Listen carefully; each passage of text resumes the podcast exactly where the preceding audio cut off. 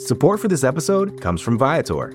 Experiences are what people love the most about travel. That's why Viator has over 300,000 bookable experiences, so there's always something for everyone. They offer everything from simple tours to extreme adventures. Plus, Viator's travel experiences have millions of real traveler reviews, so you have the information you need to book the best activities for your trip. Download the Viator app now and use code Viator10 for 10% off your first booking in the app.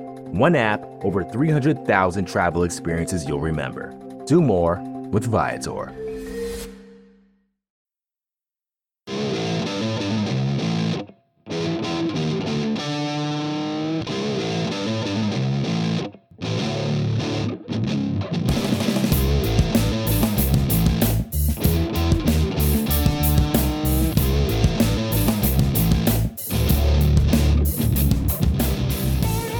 What's up, everybody, and welcome to episode 132 of the Talking Chop podcast. I am your host, Brad Rowland, coming to you on a Tuesday evening, which is a little bit bizarre, but we had to wait a little bit, you know, partially because I was traveling and partially because we didn't know who the Braves were, going to be playing in the NLDS until uh, later than the normal Sunday recording time. But as a present to the listener, um, for I, I guess also as sort of an apology for our delay, we have two guests on the podcast today, and it's the first time, maybe ever, but definitely in a long time that we have the same these two guys on the same podcast. We have Eric Cole and Scott Coleman in the same room. What's up, fellas? The Cole podcast. I like it. yeah, all Coles. Although I guess that means Scott's more man than I am, but that's okay. well, get it, get it, Brad. I did get that. That was well. That was well said. So, in order to keep the peace on this podcast, I'm going to kind of just play traffic cop. It's tough to have three people on the podcast at sometimes, so I'm going to keep my takes to a minimum. My takes are are out there. People seem to enjoy them on occasion. But uh, you know, there's a lot to get to, and you guys are smarter than I am, so let's talk about it. Um, you know, the the meat of the podcast is going to be, of course, previewing the NLDS against the Dodgers. Before we get to that, there's one, of course, news item that bleeds into it a little bit, and that's the Dansby Swanson probably isn't going to play in the series. They've not announced that he's out just yet, but uh, he has a partially torn ligament in his left hand. Uh, the latest is that Brian Snitker said he's uh, still feeling some discomfort when taking some dry swings. No decision, but basically everyone that covers the team closely has been saying it's doubtful. Snitker's kind of saying the same thing. So I think we got to kind of proceed as if he's not going to play. Um, if, if anybody has any objection to that, then please uh, say now or forever hold your peace. But I think we're probably going to move on without him. With, with that said, it is a pretty big loss. I don't know how big of a loss? I guess Scott. Let's, let's, just start there. Scott, how big of a loss is Dansby? We know the bat's been struggling this season, but at the same time, his glove is really important, and uh, you know the bench is kind of not great, which makes it tough. Yeah, it absolutely hurts the defense. I mean, you know, everyone knows the big reason why the Braves were able to turn it around this year is is because of how good they were defensively, and uh, losing his glove in the middle of the infield is is going to hurt. Uh, of course, you mentioned his his bat has not progressed the way that people have wanted it to, and, and Charlie's been so good this year uh, at the plate. So I think from an you know from a starting lineup perspective, the trade off isn't necessarily a huge one, but where it really does hurt is the bench, and we'll talk about the projected roster. But without Culberson uh, on the bench, it really thins it out. We're talking about uh, really Eric Flaherty being the most likely uh, infield you backup. Eric, you just go Eric Flaherty. That was that was a Freudian slip, I think. Oh, ooh, Ryan Flaherty. It's been a long day. It's a, uh, days. But yeah, so it it hurts the. I think it hurts the depth. Um, defensively, Culberson is not Dansby, but uh, he's certainly passable. He can kind of play all over the infield. Um, and you hope that it doesn't come back to bite the Braves. Everyone remembers poor Brooks Conrad from 2010. You hope it's not a similar situation again. I, I don't think it will be, but uh, not good for Dansby. And anytime you start talking about a hand or wrist injury with a hitter, which he's now had both of in a 12 month period, you start to worry a little bit. So not ideal, but I, I guess as bad as this as it is to say, if somebody was going to get hurt, Dansby's probably the best guy to get hurt of, of all your starters. So um, hopefully they're able to move on and, and it won't come back to bite them. Yeah, I think that makes sense. I mean, it's a situation where the, the, glove does play up, I think, in the playoffs, which might sound weird, but just having that kind of rock solid guy at shortstop is big. I'm not a believer in Culberson's defense at shortstop. Um, he doesn't mean it doesn't mean he has to be a disaster in the way that that Conrad was, and he's obviously a better defender than Brooks Conrad was at any point in time. But he's definitely not a plus defender at shortstop, and that's arguably the most important position on the diamond. So that really kind of hurts you. It does have it does help to have guys who can uh, credibly play defense around him. You know, Camargo at third and Albies at second. That really does help you this is probably a rabbit hole that I don't need to go down, but I probably would have just moved Albies to, to shortstop, which they'll never to, which they're never going to do. But I would have done that this week at some point um, at the end of the season just to try it, see how he looked there. Now that they haven't done that, that's off the table clearly, and they're going to play with Culberson, which is kind of what we expected. But um, Eric, do you kind of echo like maybe he's the best guy that you, that you, could lose out of the out of the starting eight, but also that's a pretty significant loss still. Even you know the bat's kind of what it is, but it's still a pretty big loss. Yeah, I mean, again, if you're going to lose somebody, but you definitely don't want to lose them. It, the biggest reason being is uh, what Scott was talking about was this. It makes the bench so much worse if you're kind of getting later in a game, uh, especially if you know what happens in playoff games sometimes, where you know like the starter gets that they just get to him a little bit and they the starter gets pulled and you start getting into you know getting a bunch of bullpen pieces in there and you need a lot of pinch hitters. You don't really. I'm not really super excited about Ryan Flaherty and you know God forbid Rene Rivera, or something like that, you know, ending up having to make pinch hitting appearances in the playoffs. Um, I, I, I, tend to be a little bit more bullish just from the just on the eye test stuff with Culberson's defense. I completely understand and respect that the defensive metrics don't necessarily support that, but he doesn't really, hadn't really had a ton of playing time there. So I, I maybe that means that, that that rust will carry over to the playoff, or maybe that means that he'll get more comfortable there. I don't really know. I'm not. I'm just not as. I guess I'm not as bearish on Culberson at shortstop, uh, and I certainly don't think it's going to be a Brooks Conrad thing. Uh, obviously, this this will get played ad nauseum uh, if you know he ends up you know making a bunch of bunch of errors and stuff, uh, which is fine. But I mean, I, I I I like that the starting lineup in and of itself. It doesn't feel like overall production is going to be affected, and I actually think that having Culberson in the lineup will it'll like lengthen the lineup against some pretty tough pitching, which is un, a non-zero consideration, especially when you think about kind of what that lineup looked like with Dansby in it when he wasn't hitting particularly well, and those last three positions were basically automatic outs, or as close as you can be to it. So that that that is a plus, but at the downside is that I mean Dansby has been legitimately great at shortstop this year, and he has made plays that have saved games. And you know we can talk about what the overall production has been uh, and what that has affected on the entire season for the Braves. But on a game to game basis, I mean you kind of want guys to be able to make the plays that matter, and you know what, what a guy's overall production does ultimately doesn't matter a whole lot uh, when you know if they if you think that he could make a mistake and then he ends up making a mistake in a playoff game. I mean, you don't get to do it over again and you know try someone else there in a different series. This is basically all you get. So it's a little bit concerning from that perspective, but at the same time, like it's not one of those damning sort of like if Ronald Acuna or Freddie Freeman got hurt, like this series could get ugly in a hurry. As an example. Yeah, I mean, I, I will say my guard is up probably a little bit more than most on Culberson, just because you know there's no question he's been fantastic this year. Um, I still think um, it might be a bit of a mirage based on his history, but you know it doesn't really matter if it carries over the series. And defensively, I think you're probably right, Eric, in that he's not like it's he's not bad outright there. I just think um, the drop there and having a guy who's not played there all year, always consistently, um, it's just a it's a big loss and something that has to happen. But it's got, as you guys both said eloquently, it's got more to do with the bench than it does with Culberson because if, you know if the if the 2018 Culberson is real, he's a better hitter than Swanson, which is a weird thing to say out loud. But you know this this year he's been a better hitter, so maybe that maybe it help, actually helps the lineup weirdly. Um, you know bench wise, it's going to hurt a lot. We'll talk about that here in a second. Um, before we get into like the full on nitty gritty of the uh, you know roster decisions, all that fun stuff. The schedule's out, which was interesting and helpful for planning purposes for me. Uh, a bunch of night games: uh, Thursday eight thirty seven Eastern, Friday nine thirty seven Eastern, and Sunday eight oh seven Eastern. So no afternoon baseball in the first three games, which would have been great for podcast purposes. But um, I don't know. It doesn't. Uh, there's not really a takeaway there other than you know it's the Dodgers. They're a big market team. The Braves are a national following. It's kind of a headline making series. I guess the only series that would be bigger from a national standpoint um, would be if the Braves were playing the Cubs, maybe.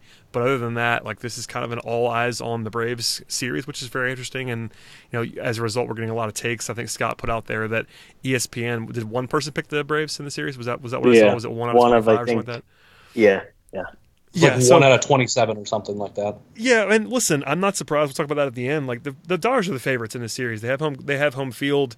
They have probably more talent top to bottom. They're the betting favorite, all that fun stuff. not a huge surprise there, but uh, a lot of extra eyeballs um, on the situation. No, none of those like four o'clock games.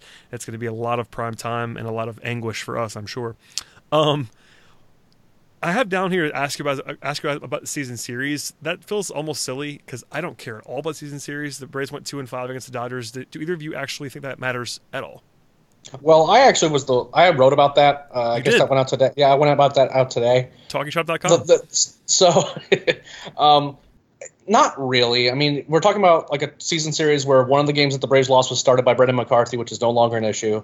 Uh, I don't think anyone necessarily thinks that Luke Jackson is going to be on the postseason roster, and he was a guy that gave a bunch of runs to the to, to the Dodgers. This is also these are also a lot of games that Peter Moylan was making appearances in, and when he was before he got quote unquote hurt, uh, I don't know ruptured success gland or whatever ended up being the the final diagnosis. But I mean, it's one of those things where you know a, the team as constructed isn't necessarily the one that is going to be facing the Dodgers. Um, I'm a little I'm a little bit surprised that Newcomb is getting a, getting like talk about you know like going against the Dodgers in this in this series because he had one really good start where he almost no hit the Dodgers, which is obviously great, and then one where he really did not have a good start. So it's kind of one of those. And given what we've seen with Newcomb lately, it's a little bit concerning to try to figure out which one you're going to do.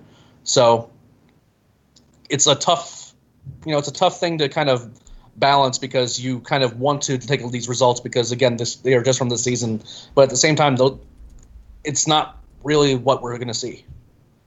You know, that's I go. That's just my general thoughts on it. Is just that yeah, Yeah. it's you would prefer them to have a winning record against the Dodgers, but ultimately it doesn't really matter right now. I'm with you 100%.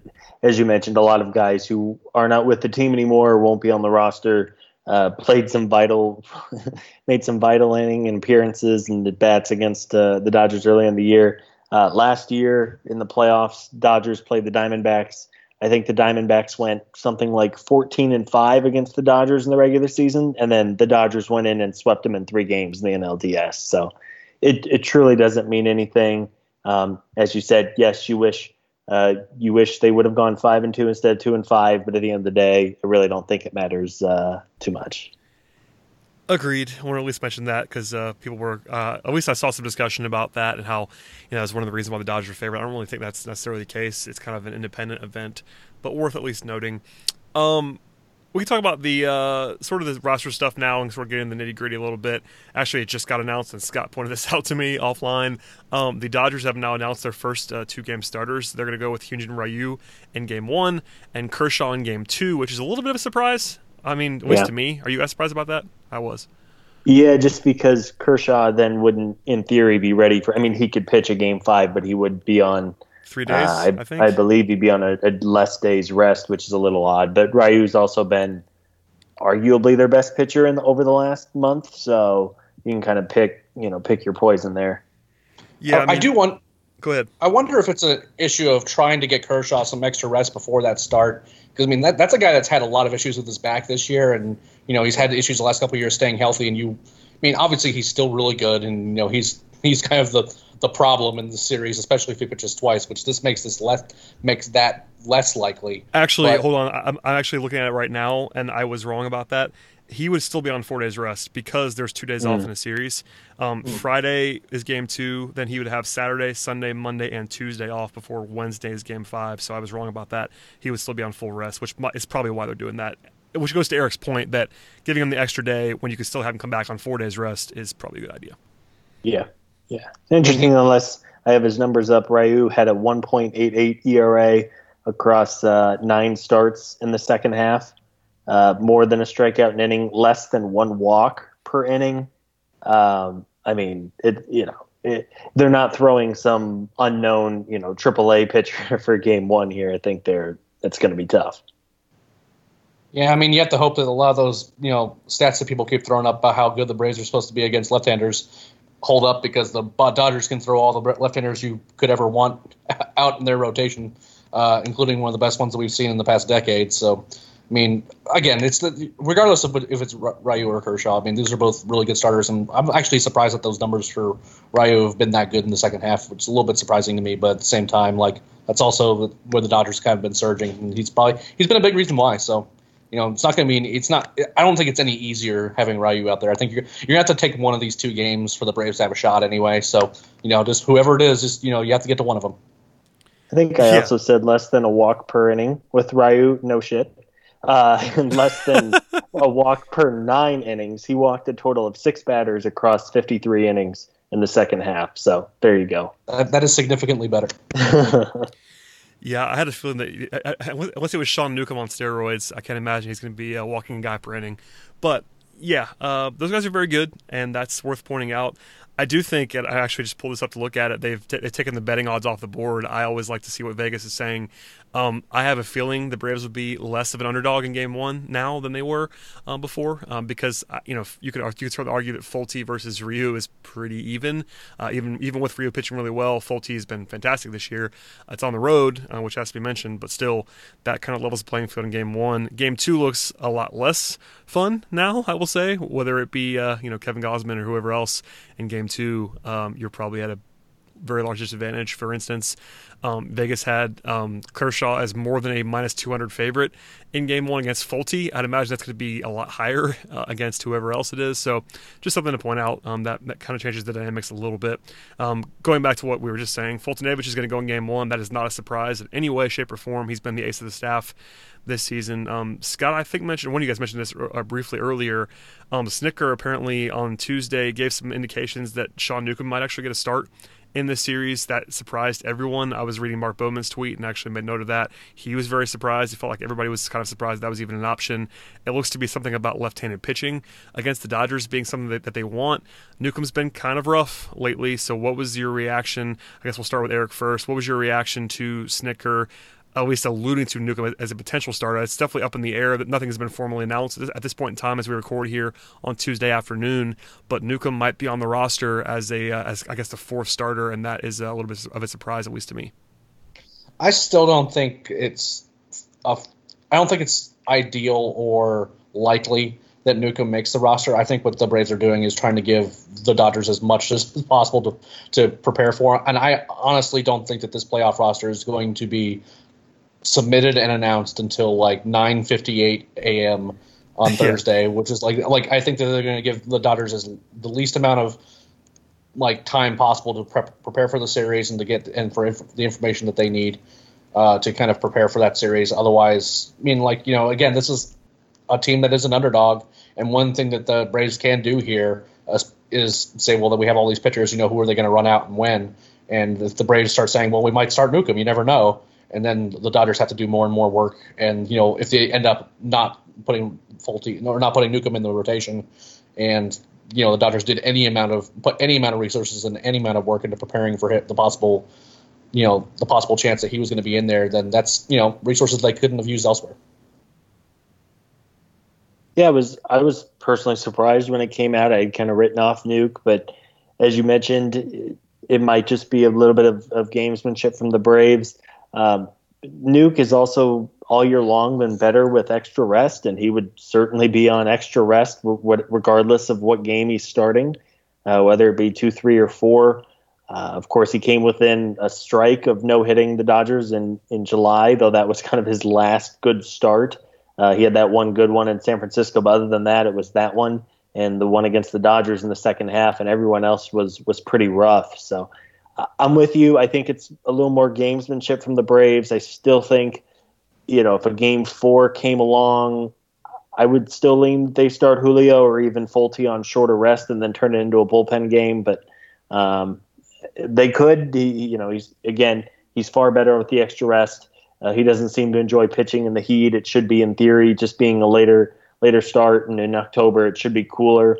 Uh, so we'll see. Not not ideal. You wish you had someone as a better option than uh, than Newcomb or, or, Julio as your fourth right now, and they don't seem to be really looking at Touki as a, a realistic starter uh, in the NLDS. So uh, I'm with you though. It wouldn't be a surprise. I think the deadline is 10 a.m. I think at 9:58, as you said, that's when we'll see the roster for the first time. And that's what the guys who cover the team uh, every day were saying. Bowman said the same thing. They're expecting the roster to be Thursday morning. Of course, they've been they've been asked a hundred times by fans um, when the roster's coming, and that was one of the things that they, kind of everybody's saying is they're going to wait as long as possible, which is the move. That's the, what's what you should do, in a sense, especially with a team like the Braves that does have some actual decisions to make. It's not very clear cut. You know, there are a lot of teams where you can kind of look and see what their four starters are going to be, for instance, and the Braves are not one of those teams. They have a pretty clear three at this point with, with Anibal kind of making the jump into that area recently. Um, but that fourth one is definitely up for grabs. I would probably lean towards Touki, but that, that does not seem to, seem to be in the consideration, which I understand. He's young and they'll have him around, hopefully, in the bullpen. Um, with that in mind, uh, actually, I, I, guess I'm looking at Mark Bowman's projected 25 man roster, and it's one that doesn't have, have a ton of surprises on it. Um, you know, the starting eight is clearly going to be what the starting eight is, including Culberson if Dansby can't go. Um, but the pitching is, I guess, there's interesting decisions both the, on the bench and with the pitching staff. Let's start with the pitching staff first, as we're talking about, um, you know, Newcomb and Snitker and all that fun stuff um, you know, rotationally, you had that that choice as the four starter between Teheran, Newcomb, and I guess Touki, which doesn't seem to be an option. Um, that that will kind of make itself. But after that, you have the bullpen. Um, we talked about the bullpen a couple weeks ago, and the choices that appear to be locks now, according to the people that cover this thing closely that I've talked to Brian Snitker, are different than what we had back then. So I'm wondering how you guys feel about that. Scott, I mean, this is what uh, this is what Bowman had to say about his bullpen projections. He has Vizcaino, Minter, Sobotka, Brad Brach, Jonny Venters, Sam Freeman. Touki and Max Fried as, as his projected eight uh, in the bullpen. Uh, some surprises there to anybody, and I guess um, was there anything that you would do differently? That's that's what I had guessed on Sunday afternoon. I think I tweeted out or posted somewhere. That's actually what my projected bullpen was. Now, obviously, I'm just guessing. I'm not sitting in in these meetings with with Snit in the front office, but uh, with Viz, Minter, Sobotka, I think uh, those three plus Venters are are the locks, um, especially the way that Sobotka has thrown over the last couple weeks. Um, Sam Freeman has been better since since returning. He still kind of terrifies me with his inability to consistently throw strikes, but he has been pretty good on a results basis uh, since coming back off the DL. I really like the idea of Touki and Fried uh, in the middle relief. We saw those guys just with their pure stuff and the curve can really uh, just dominate hitters when they're right. And I'd like to see them throw multiple innings if there was ever a situation where uh, the starter doesn't go super deep or there's an obvious early pinch hitting situation. You like to have those guys, you know, you can stretch out a little bit and, and cover yourself that way. Um, and, and, really, I think the last spot, everyone, or at least Bowman, had Brach in there. Um, I think it could be Brach. I think it could be Winkler. I think it could be Biddle. But Winkler and Biddle with reason in their first full years. It feels like they've hit a wall a little bit. They pitched so much over the summer. Um, I just think they've kind of run out of gas a little bit. Brach has a little bit of experience. He's an older guy. I would imagine uh, from the couple times the Orioles made the playoffs, he's he's probably made a few playoff appearances over his career. Um, but again, you hope that you're not in a situation where you're really relying on him for high leverage situations. But um, so yeah, not not a huge surprise for the eight that he had listed. Yeah, I tend to agree. I mean, Brach isn't like an exciting option for that eighth spot. Uh, I'm happy that Max Fried and Touki Toussaint are going to be at least on that. On, it seems like they're going to be on this playoff roster because the idea of having them where you can handcuff them to a, a struggling starter and like bring him like you know be able to pull a starter and have another guy who can throw three or four innings and it's not like you know going to like re- possibly result in their arm exploding or anything like that. Uh, and it gives you some options. You know, kind of keeps that those guys in the back of the other team's mind that you know they could just you know randomly throw one of those guys out of there as a you know as a starter in a rent a game, or you know make a really interesting sort of bullpen game because those are guys that can go multiple innings. But when you I mean Scott's right that Winkler, Biddle, and uh, and Carle for that matter have all kind of had a lot of innings and a lot of appearances for this team, and they have kind of you know I mean Carle's looked a little bit better. Winkler's like kind of had spots, and I mean, all three of those guys they look gassed.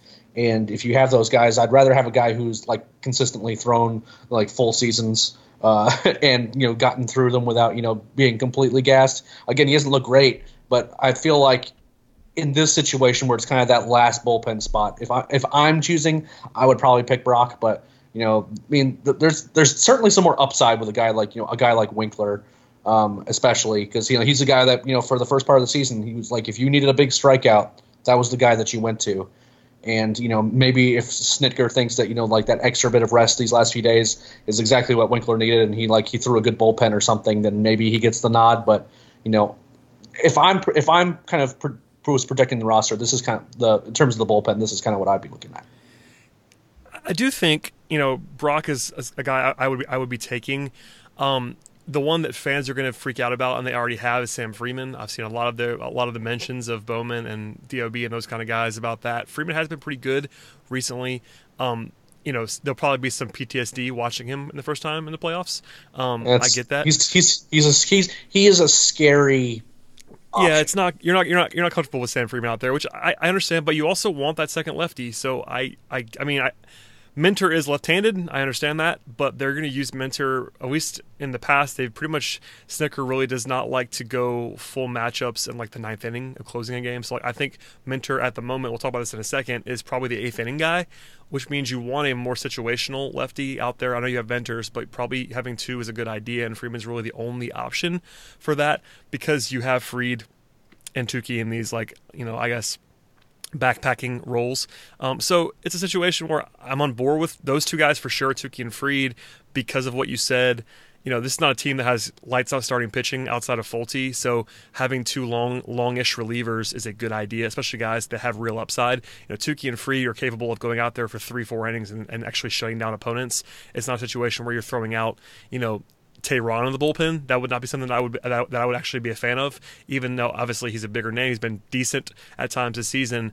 It makes more sense to have the, the young guys that have high high level stuff rather than that more um, I guess seasoned option. So having those guys that makes sense. So. I mean, the only real decisions that you're making. I mean, Sobotka felt like an action. By the end of the season, felt, felt like, like, an absolute lock, which is kind of surprising, but it, it just didn't mm-hmm. feel that way. So, Winkler understatement of the century, yeah. Yeah, I mean Winkler's fallen a long way. I think he was like a legitimate All Star conversation in like July. Um, so to have him not, him not be on the roster is a little bit surprising in that way, but you know, recent performance wise, not so much. I know yeah. like a week ago, Dob thought Carle was a lock, and I was like, I couldn't believe that. And I think you know they've kind of come around, maybe that maybe him not being around, but this this eight does make sense, um, especially if you think that Freeman's going to be there. I think he's going to be there.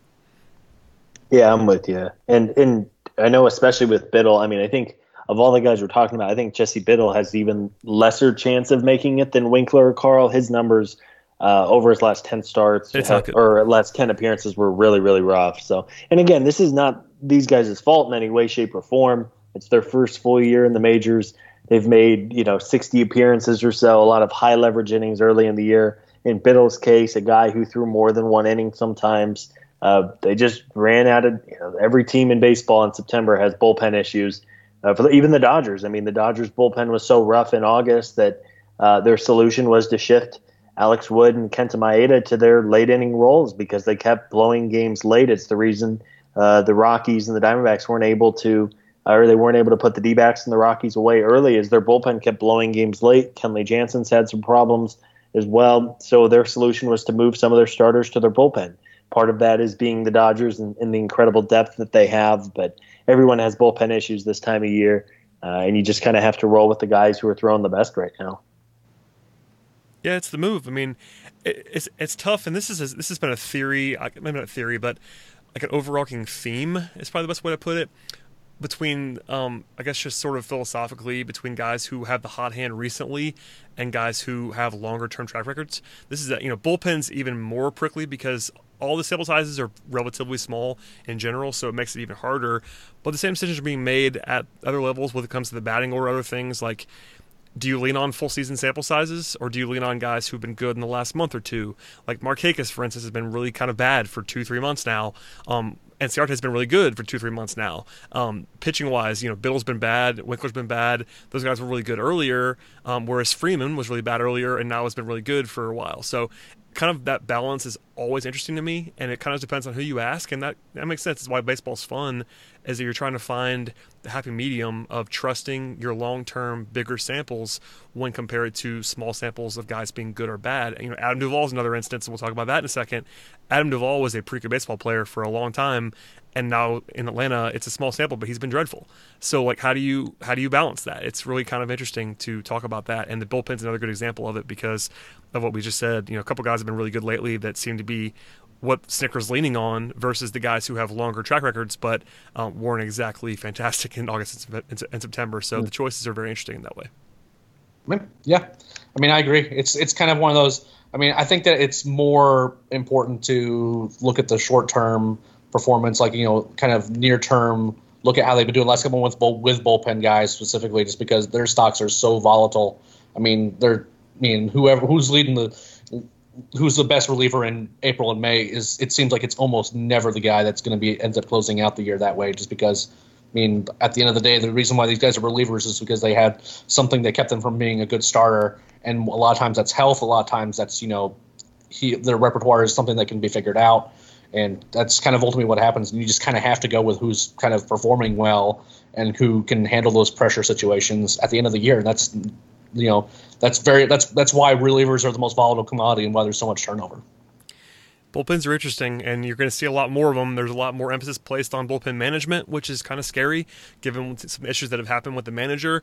But uh, you know, it's also kind of fluid. If you get a couple guys who are hot and who are really throwing the ball well, it can be very, very helpful.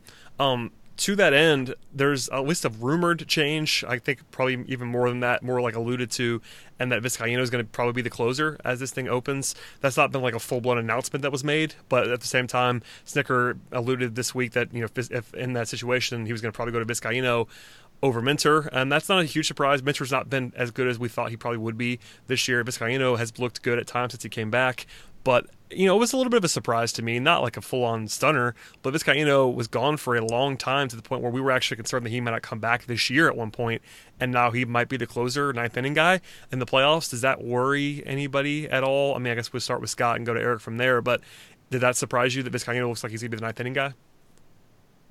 Not particularly, just the way that Minter has struggled a little bit. Now, who knows if Minter's back is still bothering him or not, but not a huge surprise. I think because he missed the two and a half months, everyone forgot a little bit just how good Vizcaino was early in the year. Um, and frankly, in the playoffs, and, and who knows how Snit's going to handle it. But frankly, I, I, like to think of as just everybody is kind of a closer, and you're going to use your best guys whenever you need them. And if there's a situation where you want to throw a Viz in the seventh inning and there's bases loaded, you do it. I mean, that's you kind of I really, play like I really hope you're right about that, and someone needs to tell Brian Snitker. yeah, I, I mean, well, I, I mean, hope so. I, you would hate. I mean, it's the infamous David Carpenter, uh, Craig Kimbrel situation in, in LA. You, you save your closer and you never get a chance to close out the game. I know I'm kind of preaching to the choir here, but I do hope that uh, that mentality doesn't come back to bite them over the next week. I mean, kind of picking back off that, there are parts of this Dodgers lineup that would greatly prefer have AJ Minter pitch, pitch to the Vizcaino because having a lefty with that kind of stuff, I mean, there's there's some big bats that are in the Dodgers lineup, but one that if you kind of if you have like really filthy stuff, you can get some really ugly swings from them. Uh, and Minter kind of fits that mold, so it's kind of one of those things where you know I kind of just hope that you know ultimately just comes down to like matchups and situationally what makes sense and what doesn't, and not necessarily like, well, this is our eighth inning, guys, so we're running him, out. so we're going to run AJ out there against three righties that have been, you know, have been mashing the whole game, and and vice versa. I mean, there's there's ways to take advantage of matchups with this particular lineup. I mean, don't don't run Minter out there against Justin Turner uh, and Manny Machado, but there's definitely some guys like Bellinger and others that you can take some advantage of. So. Yeah. It's just kind of it's it's if they're smart about it, then ultimately it doesn't really matter who's closing who's in the ninth. I, I totally agree, and I, I hope to be pleasantly surprised by Snitker. Uh, it's never been his strength. I think even his defenders would acknowledge that he's not the greatest uh, tactical manager and bullpen strategist but hopefully there'll be some uh, work done to get him ready for this. I do think you know postseason is just a different animal, especially now in 2018. It's very different. We talked about that on, on a recent podcast over the last couple weeks, just how different it is now to manage a bullpen and manage a game in 2018 in the playoffs than it was even seven, eight years ago. Um, guys are getting yanked earlier, stars getting yanked earlier. Nobody's nobody's going deep into games, matchups. Uh, you know, thinking out of the box, using your closer as you said earlier in the seventh inning if you need to, or sixth inning if you need to. If you have a you know whatever whatever the highest leverage spot of the game is where you should have your best relief pitcher. And just seeing how Snitker handles that will be very interesting, even if uh, my expectations are kind of low, but hopefully I'll be uh, wrong about that. Um, the the other decision, um, I guess if there is one, even um, is with the 25 man roster when it comes to the, the, the, when it comes to the bench. Culberson starting at shortstop makes it um, challenging, as we mentioned a lot earlier about the about the bench. We know a couple spots are pretty much locks. I would say that whoever is the backup catcher is a lock, clearly between Tyler Flowers and Kurt Suzuki, and Lucas Duda is a lock. Um, the other three spots are not locks. I will say, you know, Bowman's projected roster has Lane Adams, Ryan Flaherty, and Rene Rivera on it. Um, for me, I would have been surprised if it was not Adams and Flaherty. Rivera is the point of contention for me in the third catcher spot. We talked about a little bit uh, last week on the pod, but um, Eric, would you go with the five that um, Bowman's laid out here, which is the Flozuki, Duda, Adams, uh, Flaherty, and Rivera combo, or would you, you know, go with two catchers? How would you handle this? I mean, the problem here is that Adam Duvall has been atrocious, uh, and yes. that was again, I, I, was like you, is that, I mean, I was a fan of that trade, and you know, and it might end up working out. You know, the the the switch from having a more full time role to being a bench guy is not an easy one, and being being able to be ready just to come up at any given moment of a game and just you know produce is not not an easy thing, and it's a change in routine that some guys take to better than others. You know, it's tough. I, I would almost prefer have a guy like a Rio, Rio Ruiz or someone like that that that that takes that spot because I just don't think Rivera is going to do anything. Uh, I think it's just kind of a wasted roster spot. But I also understand the reasoning for it because the idea of being able to have whoever is not whichever catcher is not starting, I'd be able to be a you know reliable pinch hitting option is is is certainly a thing. Uh, and then making sure you don't burn that catcher so that way you can actually you know someone has can actually catch pitches later in the game. But I mean, it just that that last spot kind of feels just sort of bad. And I mean, again, I get the rationale for it, but I, I think I might try instead to just get like, get get get someone like a Rio Ruiz or someone like that, someone who I feel like if they swing the bat, like something good might happen. Because I really don't want like Rene Rivera and Ryan Flaherty getting getting pinch hitting appearances in the postseason. But it might be that's where we're at. I'm with you. I think Rio, and it sounds like he's going to kind of be on standby in case there's an injury of sorts, or so that's what they're saying publicly. But I'm with you. We talked, I think, last week, Brad, about how often would you actually need your third catcher in that situation. Um, I don't know. Personally, I would prefer Rio instead of Rivera if you if you pinch hit Kurt Suzuki in the seventh inning with the bases loaded, and in the eighth inning Tyler Flowers breaks his hand with a foul ball. Well, one, you have bigger problems, and two, you just figure it out because it's just such a rare occurrence that uh, you know you can probably count on one hand the number of times. Uh, over the last decade, that a third catcher could have been needed in a playoff game. Maybe not. You might not even need a full hand to, to count it. So yeah, I mean, I'm with you. Yeah, yeah. you have to go. I mean, they, have already said it's Culberson's the third catch. I mean, the third catcher if they needed one the, in an emergency situation. The percentage chance of that happening is so low, and I know they'll get second. They'll get you know they'll get second guess if that, if that did happen. If you lost both your, both your catchers in the same game, I get it, but the percentage again, the percentage chance of that is so low. And, and Rivera is really bad. Like it's not a situation where you have this third catcher that you would maybe trust as a pinch hitter. Like most teams don't have that, but they really don't have it. Like it's not a situation where Rivera Rivera is bad um, as a hitter, which is not. They also have him. given him no playing time in well, the last right. month. I mean, it, like they couldn't my, even get him warmed up if he was even remotely good. Yeah, I totally agree. I mean, I understand they were trying to win every game for positioning stuff and home field advantage, but if you were going to carry him, they should have played him at some point more. That, that was my case for for Duvall as well. I know I know Duvall played a little bit more, but they should have been playing Duvall every day last week. Um, I, I get why they wouldn't have, but at the same time, like Rivera really didn't play like at all. So yeah, it's a no-brainer for me. I would not carry a a third catcher. I think Bowman predicting that means that he knows something, or at least thinks he knows something, and he's very plugged in. So I'm assuming that he's going to be right about this, and we're not going to like it. I do think the cost of it isn't as severe because of the lack of options. The bench is just not deep. You know, Rio is certainly a better hitter than Rene Rivera. But Rio is not this guy who is, um, at least on paper, yeah. going to be hugely valuable. So this goes back to the, to the, loss of Swanson, moves everybody up up a spot, and also also the decision midseason to not go and add to this bench. I know they got Lucas Duda, which really helps, but they could have gotten another infielder pretty easily at the deadline. They didn't do that. Um, it looks worse now, and you couldn't you couldn't have predicted injury, but you look around and see teams like the Dodgers, by the way, or the Cubs that have 10, 11, 12 guys who are starting quality bats. Like the worst hitter on the Dodgers roster, I saw Scott tweeted this, so I'm, I'm sorry, Scott, I'm stealing this from you, but um, their worst hitter in the last like two months is Brian Dozier, who was like a, like a 40 home run guy. Was it last year, two years ago? Like, yeah. They have all these they have all these guys who can really hit and scare you. Matt Kemp's not starting. Like, you know, Matt Kemp's not this not this like great player. Matt Kemp is a terrifying bench bat for a team. Like the Braves don't really have that. Like they have one. They really have two pinch hitters. It's it's, it's Duda on the left side and the, and the backup catcher on the right side, and that's a really rough spot to be in in a playoff series because you're gonna need those guys. Yeah, you know, we haven't really talked a ton with reason about the Dodgers just yet, but we're gonna do it. Uh, it's coming, I promise. You know, for the for the folks on the you know, East Coast who I, I see a fair amount of the Dodgers just being out here on the West Coast.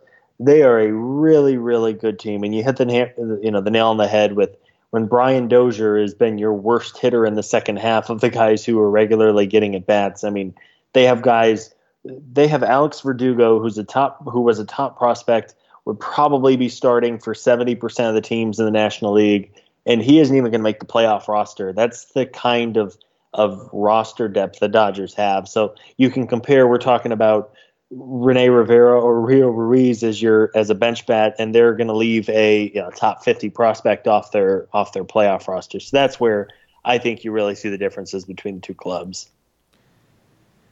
Depth is uh, important, and I, I do think most most fans don't value it as much as they probably should, which makes sense. You know, all of I mean, I'm a little bit I'm not that old, but you know, I'm in my 30s, and like you look at I think about my childhood. Like you, you memorize the starting lineups of baseball teams. Like you played video games with the starting lineups. You really didn't care much about the bench. And there's kind of that. Um, same with fantasy. Like you play your starters, and that's kind of what it is. And it, you know, in real, real playoff baseball, especially, you're going to use your whole bench multiple times in games. Like I think people kind of overlook that because of all the bullpen stuff and all, especially in the National League. You're you're really going to use these guys a lot. Like most nights you know, you're going to see all these guys at some point. Like you're going to see, I don't know, you're going to you're going to see Lane Adams pinch hitting. Like I, I know Lane Adams is probably on, partially on the roster for his for his speed and his defense and that kind of stuff, but he's going to have to hit in this series multiple times, I would guess. Like it's a situation you just ha- you have to be ready to do that and get creative and pitch it for guys when, when it's warranted. You can't let pitchers hit for themselves beyond like the fifth like the fifth inning. Like you're going to need pinch hitters, and they don't really have them. So I mean, it's probably a good transition to talk about the Dodgers a little bit. But unless I mean, do you guys have any more takes on the roster as it stands now? I think we kind of covered it pretty well. But please, if we're missing something, yeah. please let me know that. I mean, I feel pretty good about it. Just uh, what what we said, just other than the fact that I mean, you're right. The the bench is kind of a scary part of this roster, especially if anyone else has any sort of injury in like in the lineup. It doesn't even have to be something that's necessarily like you know like a season-ending thing, but something that requires you know a day or two of rest. A guy getting plunked. Uh, I mean, just imagine like an infielder right now. Like imagine Ozzie takes a, a pitch off the elbow and needs a day or two. I mean, this that lineup go the lineup in the bench gets from like, hey, one a really interesting lineup to I really hope that we get lucky and win this game. Yeah.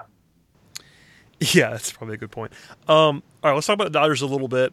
We mentioned the rotation at the beginning just a little because we got the announcement of the starting rotation, uh, I guess, alignment of uh, Ryu and Kershaw. They also have Walker Buehler, who threw an absolute gem the other day in the uh, elimination. I mean, I guess game one sixty three, the uh, the division clincher. Uh, he's a young, yeah, you know, whatever whatever the word is. Um, but Buehler is an absolute young stud, very very talented guy. They have Rich Hill, who I think will be their their game four starter if they need one. Um, and then they actually have some more depth as well. Like for instance, old friend Alex Wood is in the bullpen. Kenta Maeda is in the bullpen. Those those two guys would be definitely you know top three or four stars on almost every team in the league.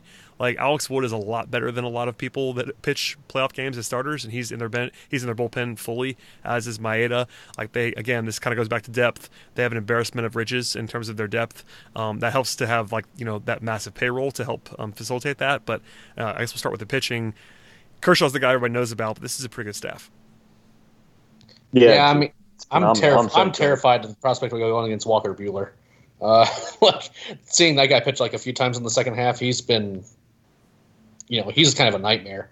Um, but you know, it's kind of one of those things where you have to beat some, you have to beat some good pitchers, and you know, fortunately, I mean, the, the Braves have the ability to put up some runs, especially if a few guys get hot.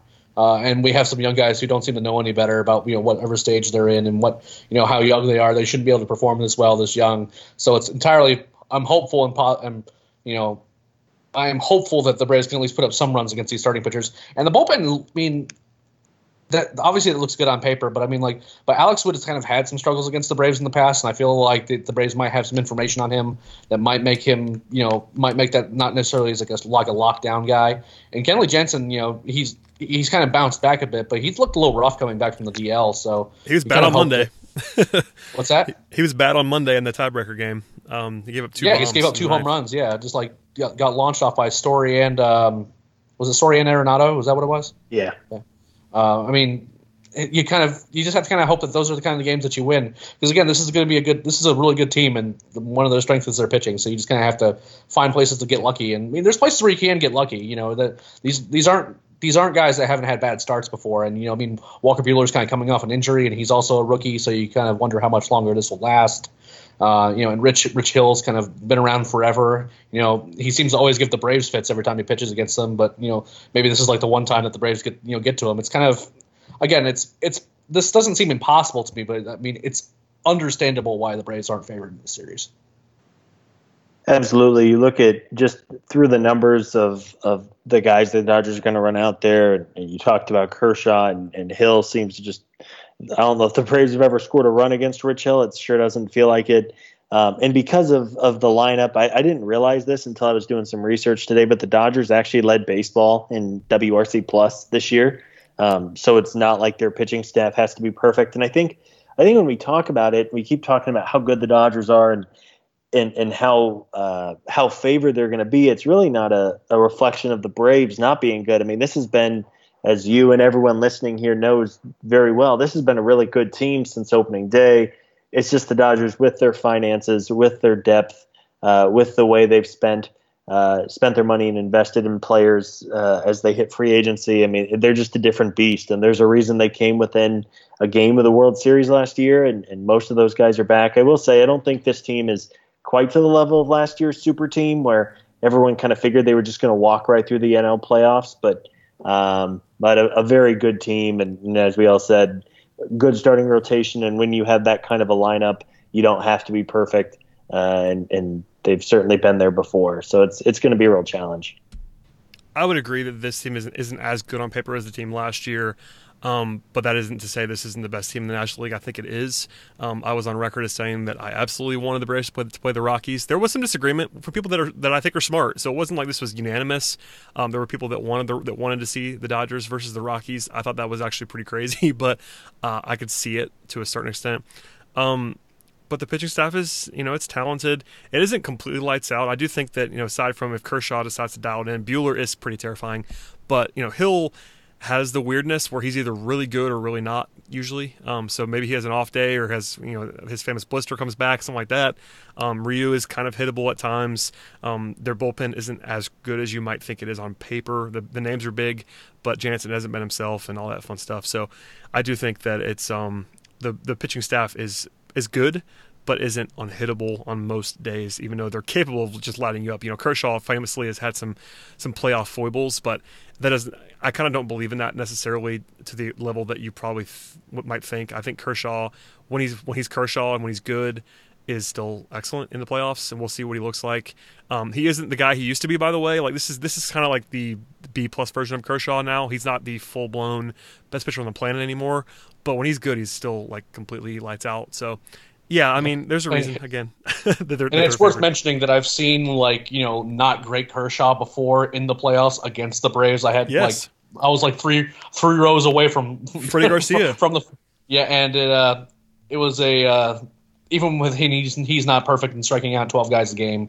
Uh, he is as it turns out very hard to make hard contact off of. So you know again it's going to be a challenge. You're going to have to kind of got to get lucky and kind of have some guys really show up. I mean, but I mean, I, but I don't think this is an impossible thing. Um, and the, if the if this Braves team has taught me anything, is that any expectation I have about well, the, well, there goes that game, or well, we're not going to win this one, and they have done far more le- unlikely things this season than beat the Dodgers in the five game series. So yeah. I'm, you know, I'm not like a. I'm not certainly not saying everyone should, you know, panic and you know already start planning for a life without baseball after this week. I, I strongly agree with that. By the way, they've done a lot more uh, surprising things. Um, let's talk about the lineup just for a second for the Dodgers. You know, they're missing Corey Seager for the season, which is kind of crazy. He was their best player last year, probably, and has been gone for a long, long time. Of course, they went and got Machado, which really helps.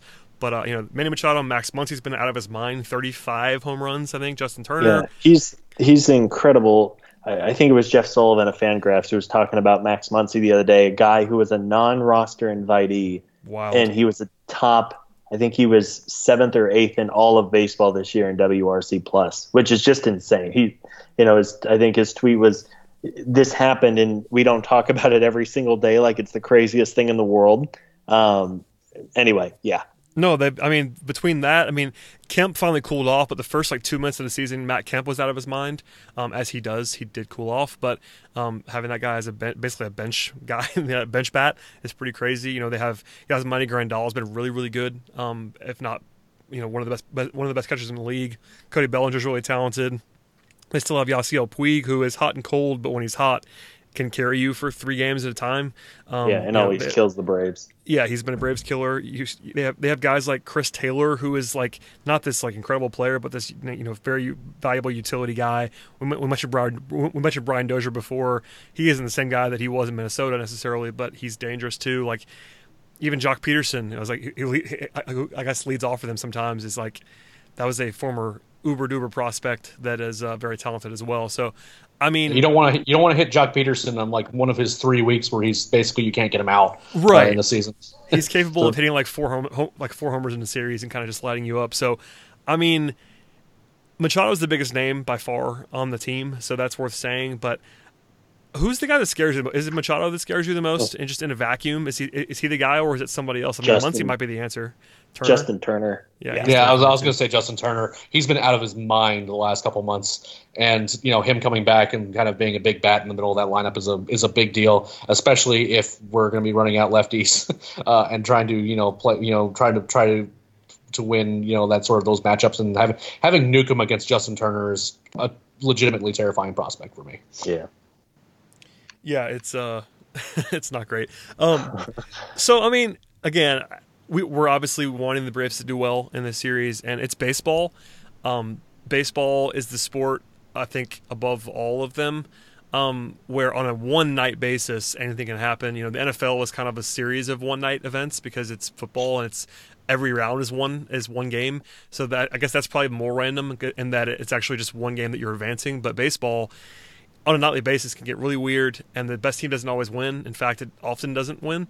Um, so that kind of gives you more more hope. And you know, the, the betting markets kind of are what they are. I think in general, the Braves are not coin flips to win this series. I think they are the underdog, but at the same time, it isn't a situation where you would look at like in the NBA as the other the other sport that I that I cover quite a bit. You know, if the better team the NBA loses, it's kind of a big deal. It doesn't happen very often. Um, more in, as in baseball it happens at least once or twice every single year in the playoffs. Like the number the number one yeah. seeds hardly ever meet in the, in the World Series. This kind of just doesn't happen very often, and that, that that, that gives you some optimism, even if even if you kind of have some trouble looking at these rosters and maybe like liking the Braves a whole lot. But it's baseball, man. That's kind of the way I put it. Yeah, weird stuff's gonna happen. Hard agree. Yes, I mean, I, I, I wish I was more eloquent about it, but like, we we looked at the series do we all we all agree that Dodgers are better than the Braves? Um, uh, was that just me uh, saying that, or do we all agree on that? I think just top to bottom. Uh, on, on paper and as a team overall, I would agree that they are better. Yeah, yeah. Uh, I'm with you. I think I was looking at it today in the research. I think you can make a pretty strong argument that the Dodgers one through 25 is the best roster uh, outside of Boston or Houston this year. Yeah, I mean, yeah. and they're playing like it recently. I mean, early in, they, they struggled for a long time. The fact that they were actually in a race in the National League West was, was pretty surprising. But in the last you know couple of months, they've looked like the team that we had that they, that they were that they were supposed to be. That hundred win juggernaut, and they turned it on, and that is terrifying because now you have to play the hundred win juggernaut in their in their home building three times if you take it to a five game series. And the Braves, been, the Braves, of course, been better on the road this year, but in the playoffs, it's just different. You definitely want home field. I know the argument was that the Braves have been better away from SunTrust Park. Still, I think you you would have preferred to have home field, even even with all the numbers as they are. And the Dodgers will be rocking. You know, that's a that's a town that's not known for its diehard fans necessarily, but it's a playoff game, and they're playing at night. It'll be rowdy. Be, yeah, be rowdy. it'll be rowdy. Yeah, now I'm with you. I think you know you you talk about analyzing this with your head and with your heart, and I think yes, absolutely. I think there's no real doubt about it that the Dodgers, on paper, should win this series. Every computer thinks they're going to win this series. Vegas thinks they're going to win the series. We talked about ESPN 26 of, of 27 uh, experts picked the Dodgers to win this series.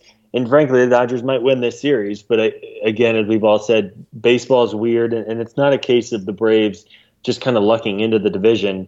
I mean, this has been by every metric and statistic, the Braves are a good team and they have some some real talent. Um, and, and anything can happen. We've seen how good. You know, we talk about whether or not Sean Newcomb starts. Maybe maybe Sean Newcomb does throw one of his his games where he throws eight shutout innings, and it's just the ace that everyone has seen him be at times. Um, weird things happen in short playoff series. I'm, I'm I can't get myself to think without you know really kind of wearing the rose-colored glasses. The Braves are going to win this series, no question asked. But I do think it'll be a close series, and I think it's one that'll be really entertaining. All right, you ready for you ready for this prediction, guys? You ready I was this? about to say we're, we're about we're, we're about to. I was about to ask you about predictions. So let's let's hear it, Eric. Let's get it. So I completely understand why the Dodgers are favored on paper and all that stuff. That said, I am picking the Braves to win this thing in five. Yeah, you are. And, I, I, and I'm and I'm going to go further than that. I'm going to say that Folty will not have the best pitching performance of a Braves pitcher in the series. I do think that Ronald Acuna has recorded one hit against the Dodgers this year. Granted, it's a sample size of four games, uh, and that hit was a home run. So obviously, based on how this team has has done things this year, he's going to win the series MVP. And both Charlie Culberson and Ender Inciarte, who I would have never picked for this at the beginning of the season, are both going to have big hits. They're going to cause they're going to help the Braves win win two of these three games. I'm not going to say they're walk offs because that's a little bit too situational, but um, those two like that's what's going to happen because that is just what this team does. I do think the Dodgers are really good. They're going to take a couple games from the Braves, and I think it's going to go the full five. But this team has a gun like I, I've literally been like it's been the top of the ninth, and like the Braves are down three runs. And I'm like, well, we'll just get them tomorrow. And then 20 minutes later, I'm like, what had just happened? We just won this game eight to five, and you know, and it has happened over and over again. And yeah, they're going to get beat sometimes, but they've already kind of gone through their little bit of a lull at the end of the season where they lost four games that they probably shouldn't, you know, lost four games against some teams that weren't particularly good. And this is the part of the season where they start, you know, winning five or six games in a row. And I have no reason to believe at this point because this this team has kind of defied all logic, and I'm here for it. So I'm gonna give me the Braves in five. Go ahead, Brad, Scott. where you at? No, No. Scott, you, you got to go first. I'm saving myself for Oh last. no, I'm, t- I'm taking Eric is here. really Eric is really persuasive. Now I'm rethinking myself. oh Uh, yeah, baby. Get, get, get weird, Scott. embrace get, it, get Scott. weird.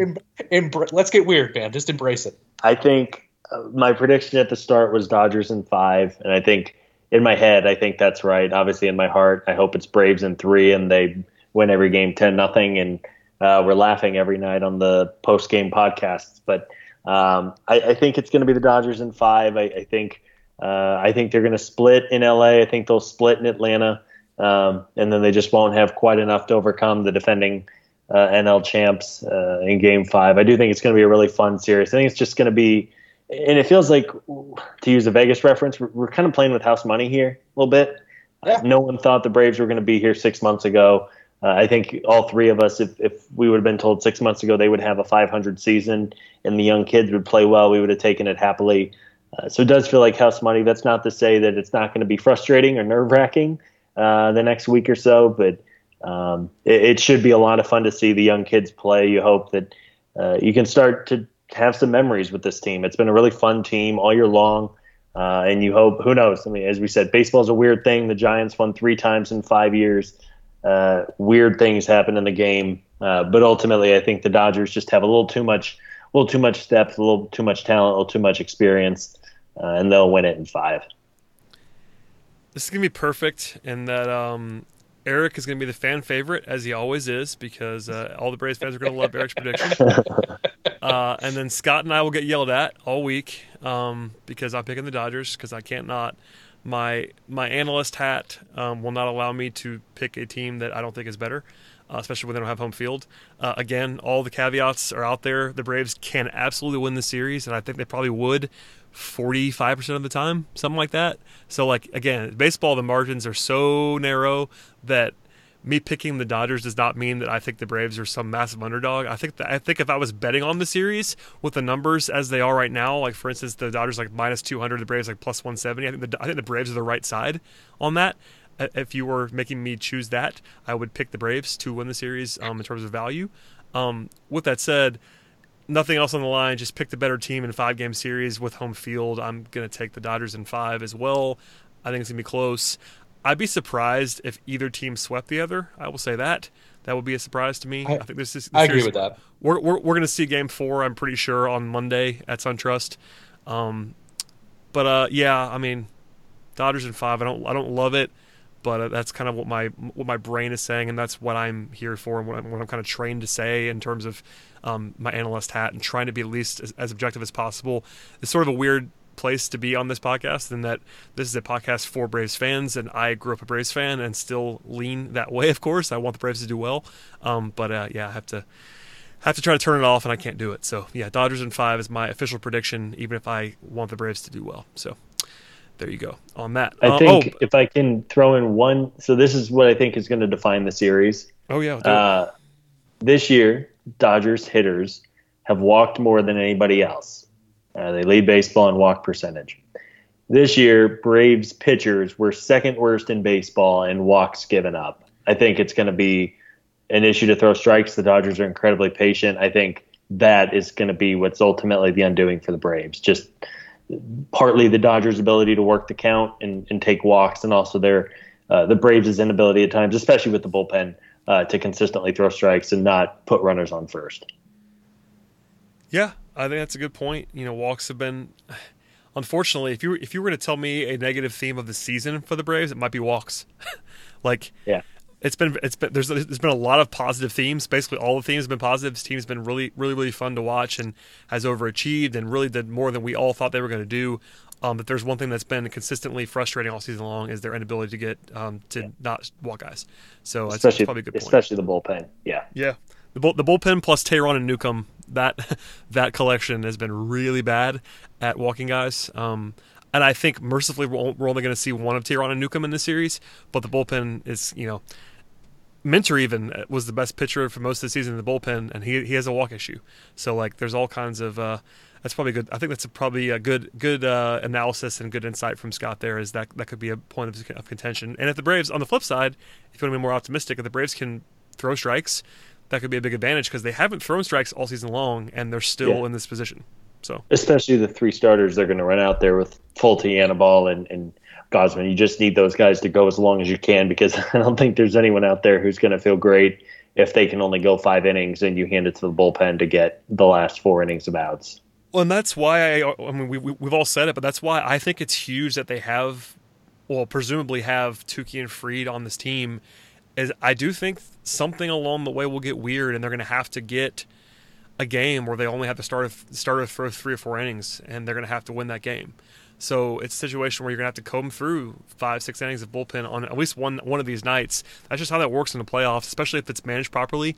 Um, you know, if, if you have a starter that's really battling out there and it's the third inning and they put two guys on base and you're already down and you're already down a run, you got you got to get him out of there. And it's you know it's a situation in, in August where you would not have pulled a guy at that at that at that point in time, but in the playoffs, there's just no margin for error. So go get him, Yeah. go go to Touki and see what Touki can do, or go to Fried and see what he can do. Try to get two more innings out of those guys, maybe three more innings out of those guys. But that's it's important to note that at some point in this series, win or lose, there's going to be like a almost like a bullpen game. It's more it's very likely to happen where a starter somewhere will only go two three innings, and it's going to be uh, the cobbling together of what happens, and it's kind of crush cross your fingers and hope for the best. Yeah, yeah, we'll see. I'm I'm just hoping for a fun series. It'd be, it, you know, I'm not th- saying it will. It would be deflating if the Dodgers come in and just kind of run the Braves over, and I don't think they will. I think the Braves are too good. The lineup is too deep for that to happen. Um, so yeah, hopefully we have fun podcast post game to talk about rather than the alternative, especially since the games probably won't end until about midnight. Oh, it's going to be very, very late nights for those of us on the East Coast. Scott gets the easy uh, end of the stick here, and uh, the games will be on a reasonable time out there. But uh, yeah, it's going to be awful for us. Um, going back to what Eric said, I do think it would be incredibly fitting if we got a Charlie Culberson walk off at some point in this series, given the fact that he came out of absolute nowhere um, to be good this season. He's had so many of those big, big clutch hits. It, it would be very on brand for this Braves team if Culberson did a thing at some point. And so I, I, I like that from Eric. That was that was a good. That was a good call. I mean, I'm telling you, this all this team does is win games late that they shouldn't win, and guys who shouldn't be doing what they're supposed to be doing, do, what they're doing, doing those things. So I, I don't know. It just seems like that the Braves shouldn't even be here. you know what I mean? Uh, I, I I wanted to kind of talk a little bit about that because Scott's 100 percent right. Like the Braves are playing with house money. I I, I was listening to I think it was Joel Sherman. Uh, he was on uh, I think he was on MLB Network somewhere, and he said that you know obviously the Braves are a great story. There's a lot of really young talent, but this might be the worst Braves team that we're going to see in the next five years. Hmm.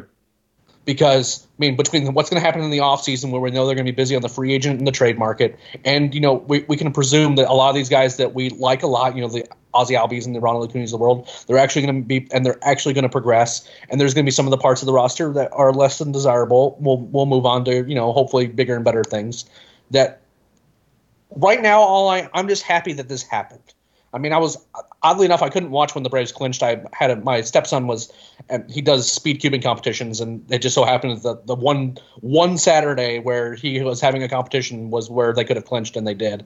Uh, but I was like glued to my phone the entire time, and I know like everything told us about the magic number was that you know it was going to be basically impossible for the, the Phillies or the Nationals to catch the Braves, and it finally got down to that last game, and the Braves take the lead, and I'm like glued to my phone the entire time. And again, I we kind of knew it was eventually going to happen just because of how badly the Phillies were playing, but like once that happened, it was just that the Braves clinched the division. I was just like kind of like a, a lot of tension was just kind of released, and it was just yeah. okay, we're we're there and I didn't feel anxiety about what, what's going to happen with the what's going to happen with the playoffs. Who are we going to go against? How deep can we go?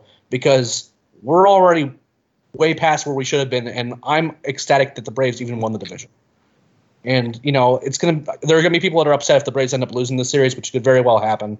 Uh, and if you're you know if you're not like me and you're actually using your head as to kind of what's what this matchup is, it's a very tough one. I mean, that's a very likely possibility. But I hope that people don't realize that don't they don't forget that this season already is a gift. like winning a division title with this roster against the teams that we actually like. The Nationals should have won this division on paper. The Phillies had a, a good run. The, the, the, Mets have a really good rotation. There's a lots of reasons why all three of those teams should have placed against the, ahead of the Braves this year, and the Braves defied all those expectations and really played out of their minds to get here. Just because they get a matchup against a team that's better than them in the playoffs doesn't make this team a failure if they end up losing this series. And I hope people don't forget that. Yeah, absolutely. That is very well said um, from Eric, and uh, I think we all would echo that. It's very, it's been a very very fun season. Um, you know, in the middle of the series, if things don't go well, um, or if they do go well, we'll probably be lost in the minutia quite a bit. I am anticipating a lot of uh, hot takes and um, you know opinions being flying uh, throughout the series, but it's important to keep that context that they're not supposed to be here. They never were supposed to be here, and this has been a lot of fun. Um, the most fun season in a long time. Um, as someone covering the team now that's just been a fan for a long time, so we're kind of all on the same page there. Um, any any parting thoughts, gentlemen? We'll definitely be reconvening in the next uh, couple of days as you know late night podcasts are upon us. It won't be all of us every single podcast, but it'll be me and someone um, for every post game pod, and we'll kind of coordinate that uh, later on. But uh, please fire off anything else. I know Eric just kind of spilled his heart for the masses, but uh, Scott, do you have anything yeah. else to close with here? It's going to be a lot of fun. It's it's crazy to think it's it's been five years since the Braves have had a, a playoff opportunity. Um, and really, when you think about it, they had that incredible run in the 90s and early thousands, of course. But it's crazy to think that since 2006, this is only the third time the Braves have won their division, which is nuts. Um, and, and hopefully, it's it's a fun ride. And as Eric said, he, kind of hit the uh, nail on the head perfectly. It's it's been such a fun year since opening day. Frankly, we talked about it last year or last week just how the comeback on opening day and, and Markakis's walk-off homer really kind of set the tone for everybody uh, for the entire season. And you hope that the team is able to go out and, and play up to the level that they're able to um, and just have fun. You don't want the young guys to be so uptight. It's hard to imagine this team being tight uh, with how much fun they have in the dugout every game. Uh, but hopefully we're in for a, good handful of games and, and it should be a lot of fun to watch. To be sure. Uh, that, that'll do it, I think, for the pod, guys. Uh, I appreciate both of you joining me for this special occasion. Uh, good to have both of you in the same room. I think people thought that you might have just like been different people this whole time. And, uh, Actually, the same person, just different voices using. yeah, that's what that's what I mean. Uh, it's a situation where uh, I think I think this, this will answer a lot of questions for people um, that you guys do. there's, or, there's, no, there's raise, no feud. or raise new ones. yeah, there's there's no feud going on between the two of you. You're allowed to be on the same podcast at the same time. there's a lot of questions that were being asked of me, so I wanted to at least answer them in this form. No, I'm I'm kidding. But, uh, once once Scott makes his like once a decade trip to Atlanta again, I'll make sure I meet up with him so we can take that's right. Yeah, that's right. Yeah, Scott is a mystery man, but uh, alas, here we are. and Scott, I'm going to go ahead and pencil you in for that Friday night game because 9:37 start time means this game is going to be ending probably at like 1 a.m. Eastern. And Yeah. uh, I'm gonna need you on Friday, I think myself. But we'll, we'll, we'll book that after the podcast. But uh, that, that that might be a Scott a Scott Coleman bat signal if I've ever seen one in my life. me, me, me and you on that one at like three in the morning. So Yeah. Are You know that one. Are you going to the game on Sunday, Brad? Uh, the jury is out. The jury is out. If uh, if like any other sport, I was able to get a credential for the game, I would be there. But the Atlanta Braves do not want to credential me, so I'm working on a way to get in the building. Um, so we'll, we'll see what happens. Everyone planning to be tweet at. Brad that he has to go to the game on Sunday because I am going to the game on Sunday. And if any of you are out there want, want me to come by and say hi, I'll be happy to because I'm going to be in a very good mood that day, hopefully. Uh, Yeah, hopefully it's uh, not two nothing Dodgers on Sunday when we Yeah, get there. yeah, that- that'd be kind of sad, but I'm still. I mean, that SunTrust is going to be unbelievable on Sunday. I, I, even if they're down to nothing, that place is going to be crushed, and there's going to be a lot of really loud people. The, the, what kind of loud will determine will be determined based on how the series is going, but it's going to be crazy there.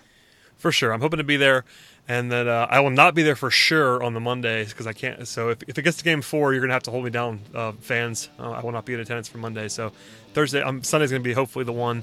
But you know, Thursday we'll be here faster than we know it. It's Tuesday night now. You know, the game will be happening in 48 hours, and uh, we'll talk about it afterwards. So thank you, Scott. Thank you, Eric.